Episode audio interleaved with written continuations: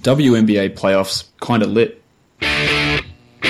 You are Locked On Fantasy Basketball, your daily podcast on fantasy basketball. Part of the Locked On Podcast Network. Your team every day.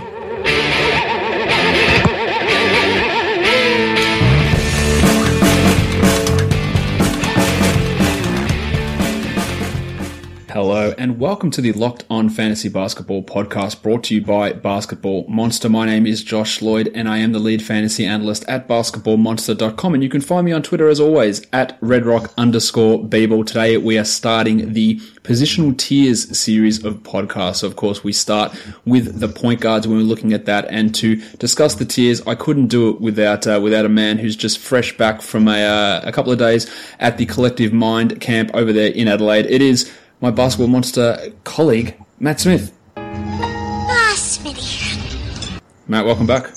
Thank you. How you going? Uh, it's good, to, good, good to have you back on the show. Good to get back to this uh, these tiers, which we know that people uh, really do look forward to listening to or watching if you are on YouTube, to discussing the point guards and and the tiered base uh, tiered based strategy in terms of uh, drafting in fantasy basketball drafts. But for those of you who are new to listening to this show or to Basketball Monster in general, Matt, can you give them an idea of what uh, what you what we mean by tiers in terms of drafting players?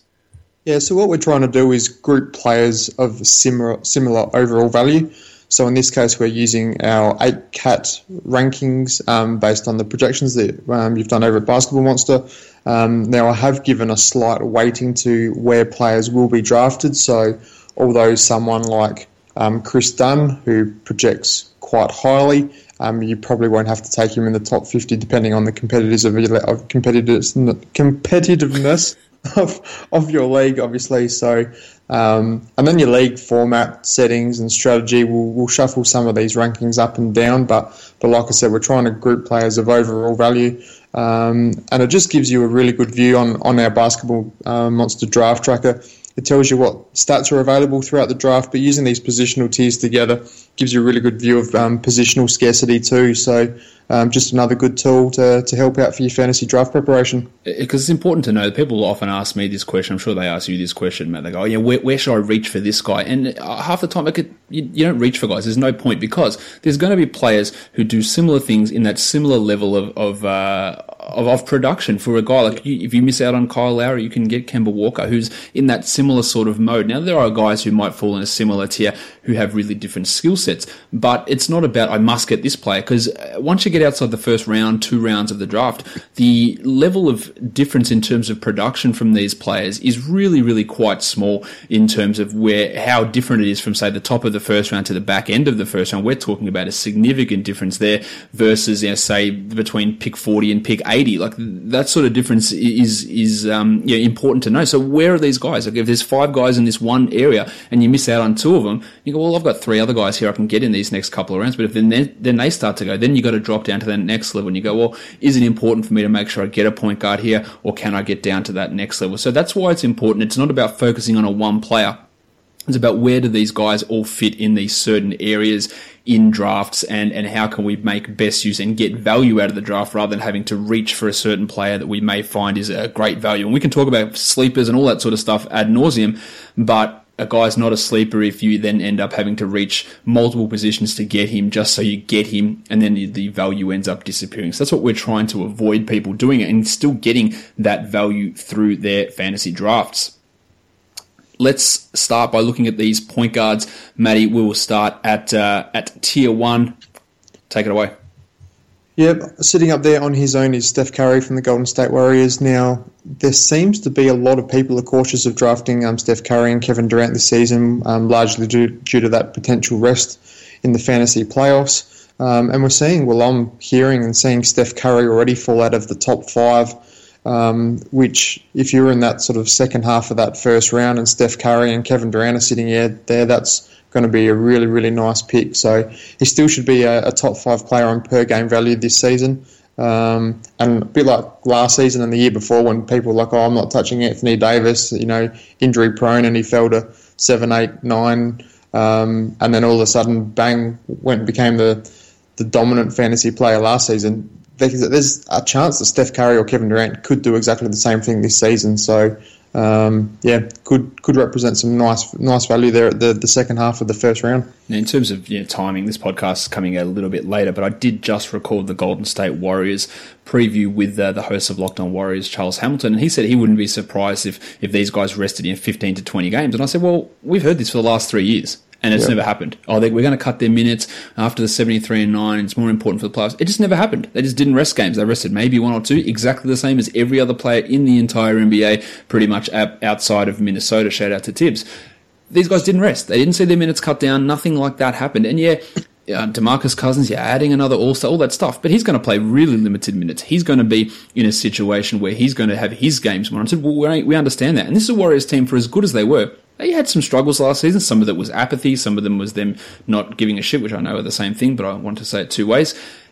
So it's not a guarantee. Steph got hurt last season, but he was really healthy for the last four to five seasons before that. So it's not a guarantee that he's seeing all these games. And he's uh, he rank on uh, ESPN is number ten, I think, which is nonsense. If I'm getting him at the end of the first round, I'm really really happy with getting him there people do over overvalue or over I think look at rest too much and think, oh man, it's going to be such a killer in the end, you, there's so many things that go into all these different things. You know, if say Durant does get injured, then then probably not going to be resting Steph down the stretcher, especially if they don't have as good a regular season. And remember, they weren't the number one team in the regular season last season.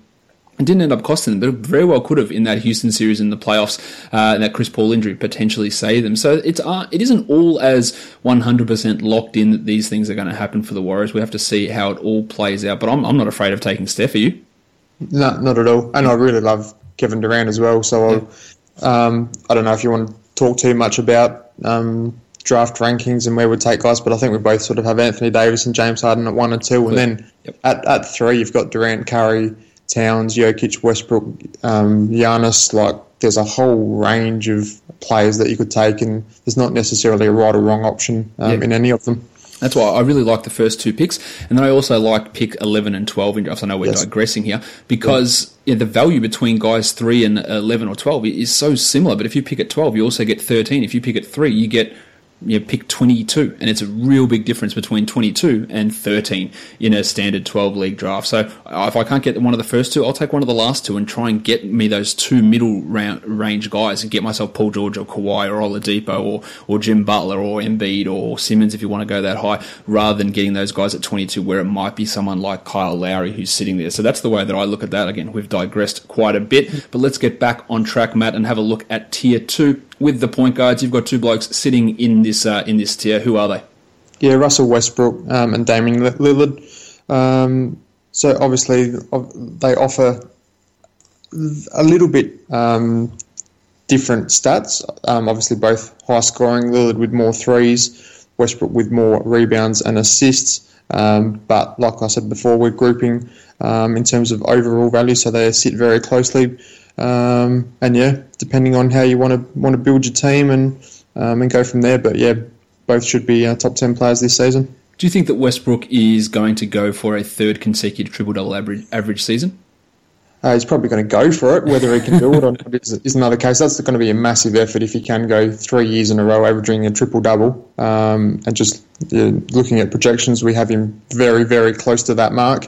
Um, his free throw percentage is going to be the big key for his value. Yeah. Whether he can get back that back up into either the high seventies or low eighties. Um, that's going to be a, a, big factor on his value this season. I think it bounces back. I think people, you know, there are people, man, you can't take Westbrook because he's going to kill you in turnovers. I don't care about that. He's going to kill you in field goal percentage. Yes, accurate, uh, or probably accurate. He's going to kill you in free throw percentage. I don't think that's the case. That was a weird anomaly to start the season. It, it did improve as the season went on. Still not to the same levels, but I, I, do feel that Westbrook is going to be back in that high 70s to 80s range for this season, and that bumps his value back uh, back up. I, I, don't think he gets the third consecutive triple double average, but it doesn't matter. He's still going to be putting up big numbers. He's going to be playing uh, big minutes. I, I, don't think that he's going to be hitting the threes at the same rate that he was back in his MVP season, but he's still going to be really useful. And Lillard's going to hit a ton of those threes. If he can get somehow get his steals up, which I just don't at this point, I just don't ever think he's going to be able to do that would bump him up. But uh, he's a he, he and Westbrook are both first round type of guys for fantasy, and Lillard especially on that really high volume and really high percentage free throws it's a massive, massive uh, piece on a fantasy team, and that can really help to lock down that free throw percentage category. He could be the number one contributor in the free throw percentage category for this uh, upcoming season, which would be huge and would go some way to maybe alleviating, perhaps not, or not, definitely not a Dwight Howard or, or uh, DeAndre Jordan, but maybe someone like a Ben Simmons or even an Andre Drummond. But that, it, it's you know, a little bit touch and go, but he's the, he's the one real guy, and James Harden who can really, really help in that area. Tier three, Matt, you've got four guys in this uh, in this grouping. Who have we got in uh, in tier three for the point guards? Yeah, so we've probably just moved slightly into the early part of the second round here with Ben Simmons, Chris Paul, John Wall, and Kyrie Irving. Um, really like Ben Simmons. I'm not concerned with the lack of threes. They're the easiest category to find later in drafts or off the waiver wire. So really like Ben Simmons early in that second round. Chris Paul, we know he's had um, injury concerns um, across his career. Probably better suited for rotisserie leagues or head-to-head leagues with a games limit. Um, but that being said, still an elite point guard. John Wall, nightly 20 and 10, um, triple double type player. And I have bumped him up a little bit in front of Kemba Walker, um, mainly for in head to head to, to give you that big boost in a couple of those categories. Um, and Kyrie Irving, plenty of mouths to feed there in Boston, but he still projects really highly. I am a little bit concerned in terms of um, Brad Stevens might try to give him some rest and just make sure he has a healthy Kyrie Irving come come playoff time. Um, but yeah, plenty of options there in, in in the second round. That's the risk with all those guys with with uh, with Wall, with Paul, with Irving is how much time are they going to miss with their knee problems and Paul with the hamstring that bothered him last season, broken hands in the past. You know, the, the reports out of Boston are that Kyrie will be fine for training camp, that the knee surgery is something that's not an ongoing problem. It was more of an infection issue due to the metallic objects that were in there after the patella fracture. So hopefully that problem is fixed. Uh, but I agree that they're you know, strong mid to second round guys. Simmons. Uh, like you, I don't care that he's not shooting threes. It doesn't bother me in the slightest. Go pick up Wayne Ellington and get 2.7 threes per game. Like you can get it in other areas. I think Simmons as well. He could push to that top 12 zone if the free throws come up, which they did in the playoffs. He was a 70 plus percent guy in the playoffs. And if that comes up, uh, look, he's a real special guy. He could average 10 assists and nine rebounds and, and over a block and, and two steals. And if he gets to 20 points, and we're talking about a, uh, a top 12 sort of a guy. So He's the one I feel probably most confident with in that group. I think yep. that John Wall's numbers do bounce back from last season. Kyrie, a little bit more of a question mark, same with Chris Paul. But they're all in that second round zone in terms of guys that we're looking at for point guards you know, to get get one of those guys early, even though there are you know, a fair, there's a fairly good distribution throughout the whole draft of point guards being available. It's not like you know efficient centers which uh, disappear pretty quickly, Matt. Yeah, exactly. And another really nice tier coming up in tier four with Kyle Lowry, Kemba Walker, and Eric Bledsoe. Um, now we know Kyle Lowry's points per game dropped significantly last season. Heading into his 13th season, 33 years of age, so there is a slight concern there on how um, uh, Kawhi Leonard will impact on Kyle Lowry as well.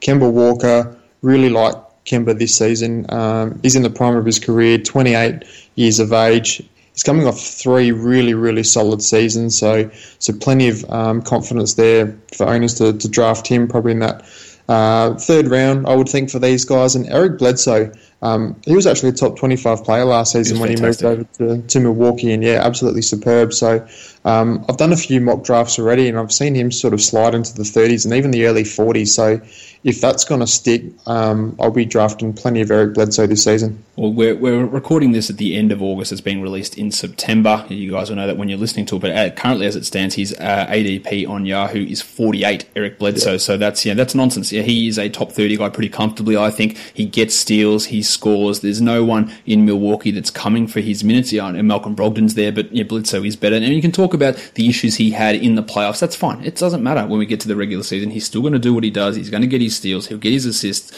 He'll do his scoring. He'll, he'll do what he does. Really strong free throw shooter as well. I really like all these guys in this in this mid round. And like, if you wanted to pass on some of those guys in the earlier rounds, like John Wall or Irving or Chris Paul, because you're a bit concerned, you can do that and then get into your third or even your fourth round with Eric Bledsoe, and that's a real strong option there. And the difference between them, it's it's there, but is it is it big enough for me to then go? I don't need to get Kyrie Irving in round two. I think that it's it's a fine move to say, well, I'll leave those guys because there is an element of risk. Whereas Walker and Bledsoe, I don't see any risk at all. Lowry, marginal, new coach, who knows how it's going to work, another year older, but still, I feel pretty confident that he's going to be that back end second, um, mid third type of a player who just puts up the numbers, good assist numbers, really strong threes, you know, good free throw percentage, gets his steals, and, and does what he needs to do, which is uh, exactly what you want a reliable guy in those early rounds, which I think Kyle Lowry can be. Let's uh, let's go on to the next group, Matt. We're up to tier five here, and uh, I've got tier, tier tier five. So a couple of guys in this list. Um, one guy in particular in this grouping that you've got here that people I think are quite out on, and that's Mike Conley.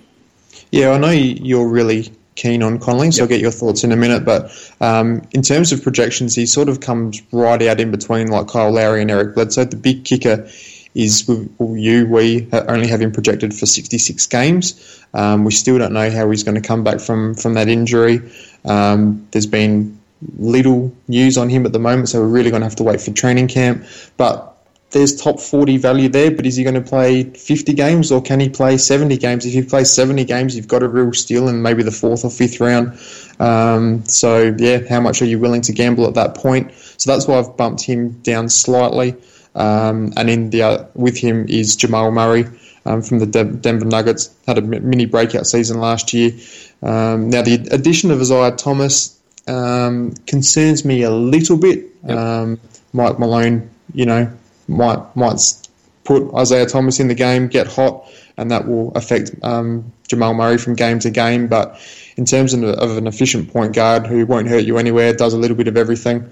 Um, yeah, that's a really solid pick in, in, in, just inside that top 50 range. He's really bloody good, Jamal Murray. Look, he's a great shooter, great free throw shooter. Yeah, he doesn't get you big assists because Nikola Jokic is the point guard on this team, but Murray's really strong. I do have that similar worry about uh, what Malone is going to do to screw it up with Isaiah Thomas, but maybe just given the, the high minutes that Murray did play to end last season and how well he played, that we are past that bullshit with Malone, but we probably aren't, and some stupid, crazy stuff is going to happen, and that's going to, of course, frustrate me no end. With Conley, um, I think part of the reticence people have with him is before the injury, he, he struggled last season. He only shot 38% from the field and 31% from three. But how much of that was the injury bothering him? I say a huge amount because previously, the year before, 46 and 41, the year before, 42 and 36, the year before, 45 and 39. He's always been a good shooter. This is a 12 game sample where he was struggling with a sore foot and the shots weren't going in. His assist numbers were down. His energy was way down. He wasn't getting any rebounds at all, only 2.3 rebounds. I put it all on the uh, the injury, and that was bothering him before he got uh, out for the season after those first 12 games. So I think we're looking at more of a 16 17 Conley maybe not that high a rank where he was the 22nd ranked guy, but a guy that, that can maybe jump into the top 30, maybe a, a, top 40 sort of a guy that is being slept on. I've done two drafts so far this season. I've got him in both of them and was able to get him, I think, in the fifth and sixth round in both of those. So I'm pretty happy yeah. with being able to get a guy with that level of upside. Look, it might not work that's that's fine. It, it, could very easily not work, and maybe this Achilles is completely ruined. But he has had almost 12 months to recover from not even a not an Achilles tear. It was like ended up being some sort of problem with his heel. It appears to be fixed. He's ready to go. His hair looks sick. Oh, I'm all in on Mike Conley. Go for it. Yep, like it. Let's go. Tier six. Tier six, um, another three guys here. So we've got Lonzo Ball from the Lakers, Jeff Teague from the Timberwolves, and Kris Dunn from Josh Lloyd's Chicago Bulls. Um, I'm I'm off on, on Lonzo Ball this season. I think just there's a few factors working against him. Um, obviously, the addition of LeBron, LeBron James, Rajon Rondo, Lance Stephenson, who will all need the ball in their hand. Um, we know Lonzo Ball had off-season knee surgery. Um, should be fine for training camp and the start of the season, though. And the Lakers also didn't pay Rajon Rondo $9 million to just pay 15 minutes off the bench. So um, th- my personal view is if you're drafting Lonzo Ball in the 30s or 40s, I think there's a chance you won't get your money back, and, and it's a it's a risk. Um, Jeff Teague, not a sexy pick, but sometimes you don't need to make a sexy pick. You just need to make that right pick at the right time. Um, in a mock draft rotisserie league that, that you and I did, Josh, um, last week, I think I got Jeff Teague in, in the 60s or 70s, which I thought was, was really solid value there. Needed a point guard, needed some assists. Um, doesn't hurt you anywhere. And Kris Dunn, like I said um, on the intro, projections come out really, really nicely. But I don't think you'll have to pay top 50 value on draft day. Well, not at this point. You might as we get closer to the season and everyone's um, going after him. But strong assists, steals numbers, um, in partic- particular boost his ranking. But um, yeah, plenty plenty of scoring options around Kris Dunn as well with Zach LaVine, Jabari Parker, Lauri Markkanen. Um, that passing Wendell Carter Jr. as well. So Kris Dunn could be in for a really nice season. I'm just hoping that Dunn has some common sense with his shot selection because he took some really bad shots and had too high a usage. If he focuses more on setting these guys up and on the defense, which I still think will come and he's going to get assists and steals. And top 50 is realistically in range for Dunn, and you don't have to get him around that area. The minutes are going to be up. He's going to get assists. He'll rebound. He'll get steals. I still don't believe that he's a very good player, but that doesn't really matter in this case because he's going to be getting the minutes and the stats are going to come. He makes some offensive decisions, but he's still going to work his way into some scoring. Now, as for Lonzo, I don't have him projected very high in terms of stats. You know, ten and a half, six and a half, and six and a half. I think you could say that that's you know that's there's a realistic chance of him getting that, but he blocks shots, he gets steals. Um, and if, if, anything comes where the free throw or any of the percentages come even to below average, then he can actually really be a, a, valuable guy. But of course, it is going to come down to how they use him. I have a little bit of a concern about what Rondo does. I think Stephenson's not even going to be in the rotation, so hopefully that's not too much of a concern. But I think they should be getting Lonzo the 32-33. He works perfectly with LeBron, whereas Rondo is a horrendous fit next to LeBron. So let's see exactly how Lonzo goes there. But if you're taking him in the 60s or the 50s, I think that's totally fine because there is legitimately top 25 upside in Lonzo. If he gets to be a 43% shooter and gets to 65 from the line, then that's that's within grasp. If he stays at those know, just shitful percentages from last season, then he's not going to get there. But there is still that opportunity. Whereas Teague, you summed it up perfectly, mate. He just is what he is. Like he's not getting any better. He's not getting any worse. I prefer them to, to see Tyus Jones a lot more, but it's not going to happen. Teague's going to play 33 minutes. He's going to score 14 points. He's going to do what he does, and uh, I don't really see anything changing for him at any point uh, in the uh, upcoming season. Yeah. Tier seven. Tier seven is D'Angelo Russell and Ricky Rubio. Uh, fourth year breakout season for D'Angelo Russell. Josh, is it happening? Um, yeah, I'm, I'm, pretty I'm pretty interested in, in, Russell for this season. I don't think they're going to be going at him at say 33 a night or anything like that. But before his injury last season, he was playing really well. I believe he was averaging 20 points a game before the knee surgery last season. And then when he came back, he had a couple of really red hot games where he was banging in I think seven threes in a quarter and played well. Got the starting job back and played significant minutes. He can get assists. He's a strong rebounder. He'll hit threes. The percentages are a worry with him. Yep. As they are with plenty of point guards. I think that he's got a, a, realistic chance at top 50, even if I don't think he's necessarily going to get there. But he should be a comfortable top 100 guy and a, a rank of 81 and an ADP of 77. I feel pretty good about him beating that number. Yep, I agree. And, and I even think there's a chance that he could, if all things going well, he could rank higher than someone like Alonzo Ball or oh, Kris Dunn come the end of the season. You know, if he has that, that excellent season um, in, in Brooklyn. Ricky Rubio he's fallen a long way since the days of being an elite assist and steals option. That's Donovan Mitchell's team now in Utah. So, um, yeah, he's best suited as your as your second or third fantasy point guard option. I don't know how many people listening to this podcast also heard my Utah Jazz uh, preview with David Locke, but we talked about Rubio and his shooting, and over the last 37 games of last season, he hit 41% from three.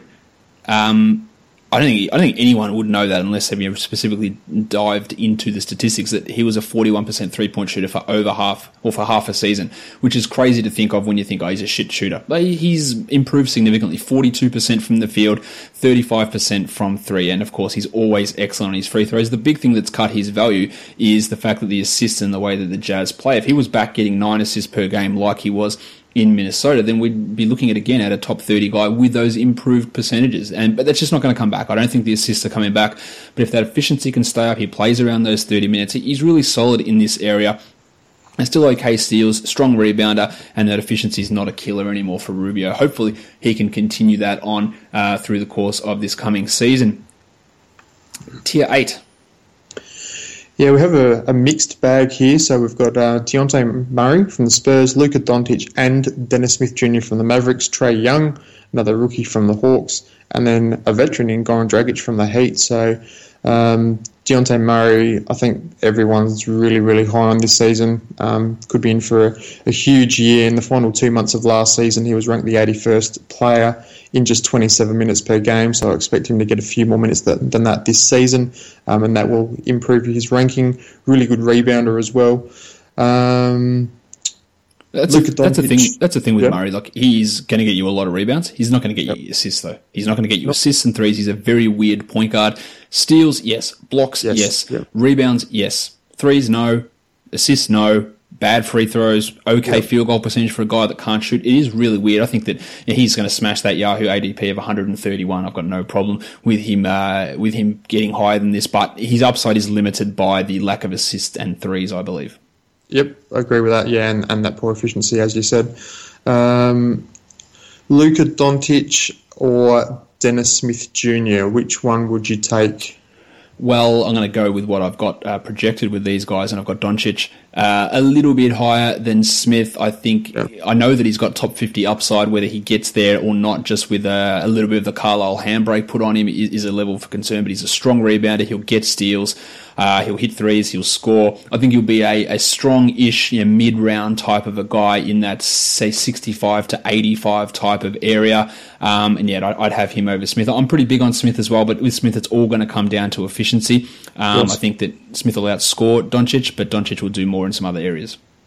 And that's the thing. Like Luka Doncic could could go at 65, and mm. Dennis Smith Jr. is still there at 85, and you've got a very sort of similar type player um, just 20 picks later. So, um, yeah, it'd be really inter- interesting to see how they go and what their ADP is heading into the season. Um, as, as we currently sit, Smith is ranked 67th on Yahoo and Doncic is 146th. And Smith has a, a, a ADP of 69. Giggity. And Doncic at 104. So it's actually the opposite. Whereas I believe on ESPN it's the uh, opposite way around with Doncic at about 70 and Smith uh, around the 100 mark. So it is, it is going to be dependent on, on where you draft because that's a pretty big discrepancy for two guys who I think are going to be in that similar area. Yeah, I think once we get you know another month closer to the season, I think that'll that'll change, and Luka Doncic will be you know have that rookie hype, so to speak. Um, speaking of rookie hype, um, Kyle McEwen's favourite player, Trae Young. Um, where, where, do you sit with Trae Young? You, people know where I sit. People know where uh, Kyle sits. Where, where, are you on with Young? Well, first of all, I can't believe that the Hawks traded Luka Doncic to get Trae Young. That's going to be just a phenomenally bad decision. But um, I don't know. I'm I'm still undecided on, on what I'm doing in Trae Young. Head to head, I might take a gamble if he's there around 100. Um, I don't think you can touch him in a rotisserie league because his field goal percentage is just going to be brutal.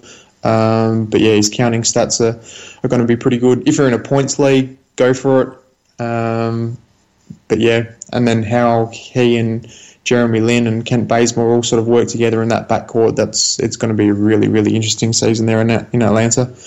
Um, and Goran Dragic, probably better suited for rotisserie leagues with his across the board consistent production, um, always been efficient.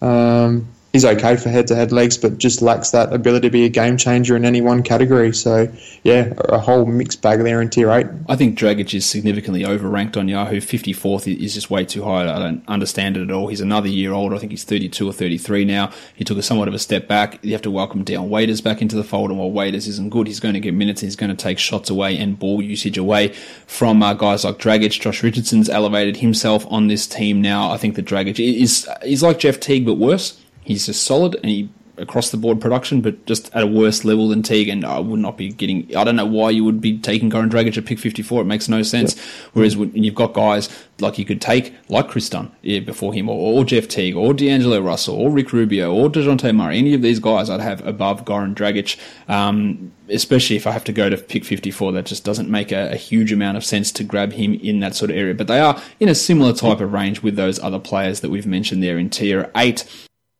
Just a quick note we recorded this podcast before the Brandon Knight and Ryan Anderson trade went down, so you'll hear me and Matt talk about Brandon Knight being in tier 9. He is clearly no longer in that zone, and I don't believe that he is a standard league player any longer. Of course, the Suns did bring back De'Anthony Melton. They've got Shaq Harrison. They've got Elie Okobo there.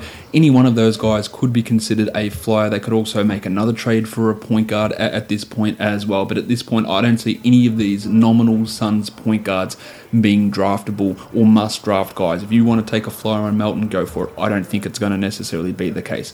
Okobo, even less of a likelihood. And Harrison, maybe he can be a steals type guy, but I don't think any of those guys are fitting into tier 9 at least. And there are many other point guards I'd prefer at this early stage with uh, how things are shaking out in Phoenix. But just when you listen to Tier 9, just ignore the stuff that me and Matt were saying about Brandon Knight because we did record this one in advance of that trade let's wrap it up, Matty, with a tier nine and then get on to tier ten. Tier nine, you've got four players in that grouping. Yeah, we've got Darren Collison, De'Aaron Fox from the Kings, Reggie Jackson from the Pistons, and Brandon Knight from the Phoenix Suns. Um, so a bit like Dragic, Darren Collison, just an efficient point guard, won't hurt you anywhere. Um, I think Tyreke Evans will, will play that six man type role off the bench. Um, may eat into a little bit of Collison's um, productivity um, and usage. De'Aaron Fox, yeah, really still not sure what to make of him at this stage. There's there's a bit of upside there. Um, but yeah, I think you, you drafted wannabe in triple figures before you're sort of looking at De'Aaron Fox, yep. similar with Reggie Jackson. Um, starting point guards who are, are, locked in for 30 minutes per game are pretty rare at this point of the draft. So um, there is that natural attraction to, to draft Reggie Jackson there, and especially if you need some some threes, um, oh, sorry, some some points and assists in particular.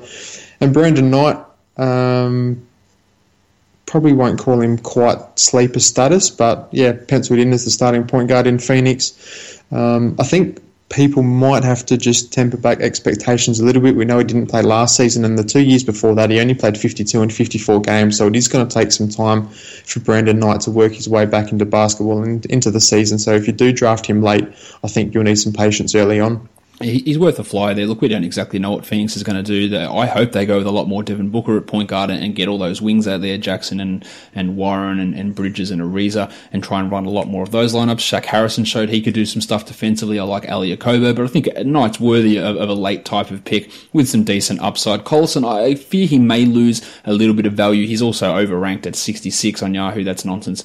You don't want anything to do with him in that area. He's passive offensively. He doesn't get big assists, and Tyreke's just another guy who's going to take the ball out of his hands now that he is there in Indiana.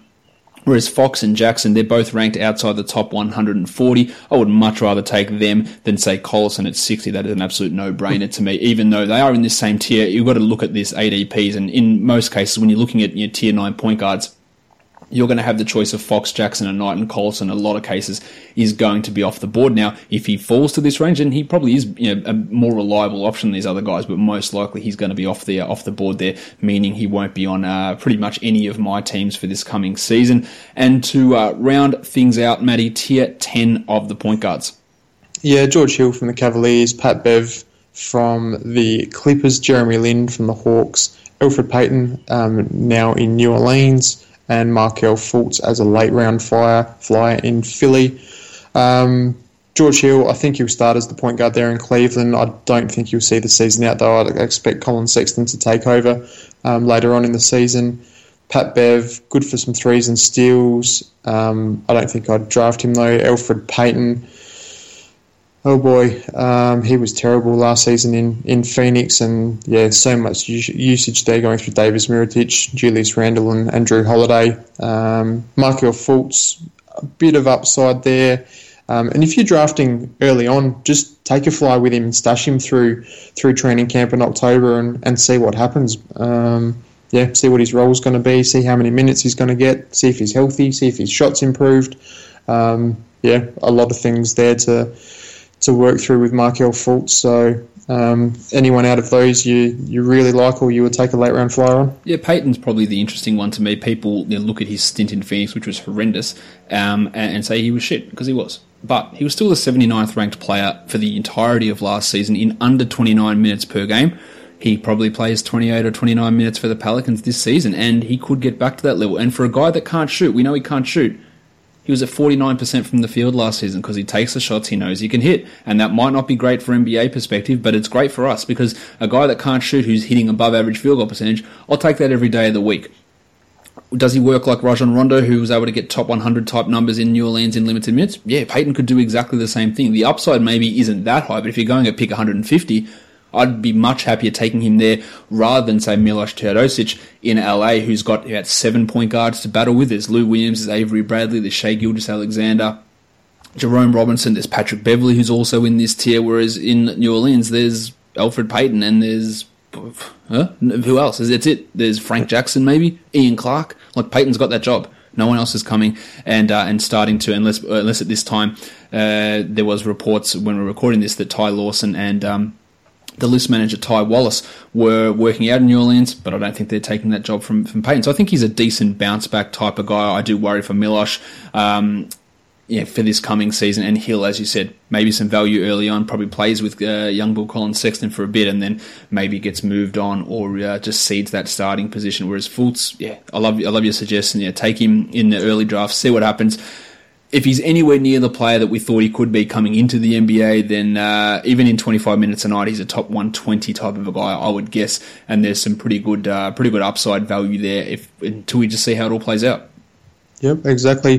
Just just, just quickly, Isaiah Thomas just missed the cut. Trey Burke just missed the cut. Um, Dennis Schroeder just takes a massive hit in value moving over to OKC behind Russell Westbrook. If Westbrook happens to get injured, obviously must own. Um, but yeah, I'm just scrolling back through the list and seeing who, who just missed the cut. So Jerian Grant is another interesting one in, in Orlando. Spencer Dinwiddie. Yep. Yep. Schroeder's an interesting one because uh, at this point, Andre Roberson looks like he's going to be out till December. So okay. unless they start Alex Abrines or Terry Ferguson or MC Hamidou Diallo, which they may, Yep. But Schroeder's got an opportunity to play 25, 26 minutes a night alongside Russell Westbrook as well as backing him up until Roberson returns and gets back to full health. So that might be two months worth of maybe top 110 value for Schroeder, and then he falls outside the top 160, 170. But I think we see a little bit of him working off the ball. Now that's a, a just an absolutely horrific shooting backcourt with Westbrook and Schroeder, but they really don't have too much in terms of options. And um, Billy Donovan hasn't put a huge amount of trust in Ferguson or Abrines at points in the past unless they've taken steps forward. Schroeder could have that weird, really weird early six weeks worth of value on this Thunder team. So that's uh, that's something to just monitor to see exactly how they use that rotation with Roberson out. Matt, I reckon that sure. does us for point guards. Can you uh, let us know where you can find, or everyone can find you on Twitter? You can, excuse me, you can find me on Twitter at SMan Sports for all your fantasy basketball needs. Go and follow Matt over there at SMan Sports. I am on Twitter at redrock underscore Beeble and go leave a five star rating for this podcast. Apple Podcasts, Google Play, TuneIn, Stitcher, Spotify, and on YouTube. Thumbs up, comments, you know the drill, guys. We are done here. Thank you so much for listening, everyone. See ya.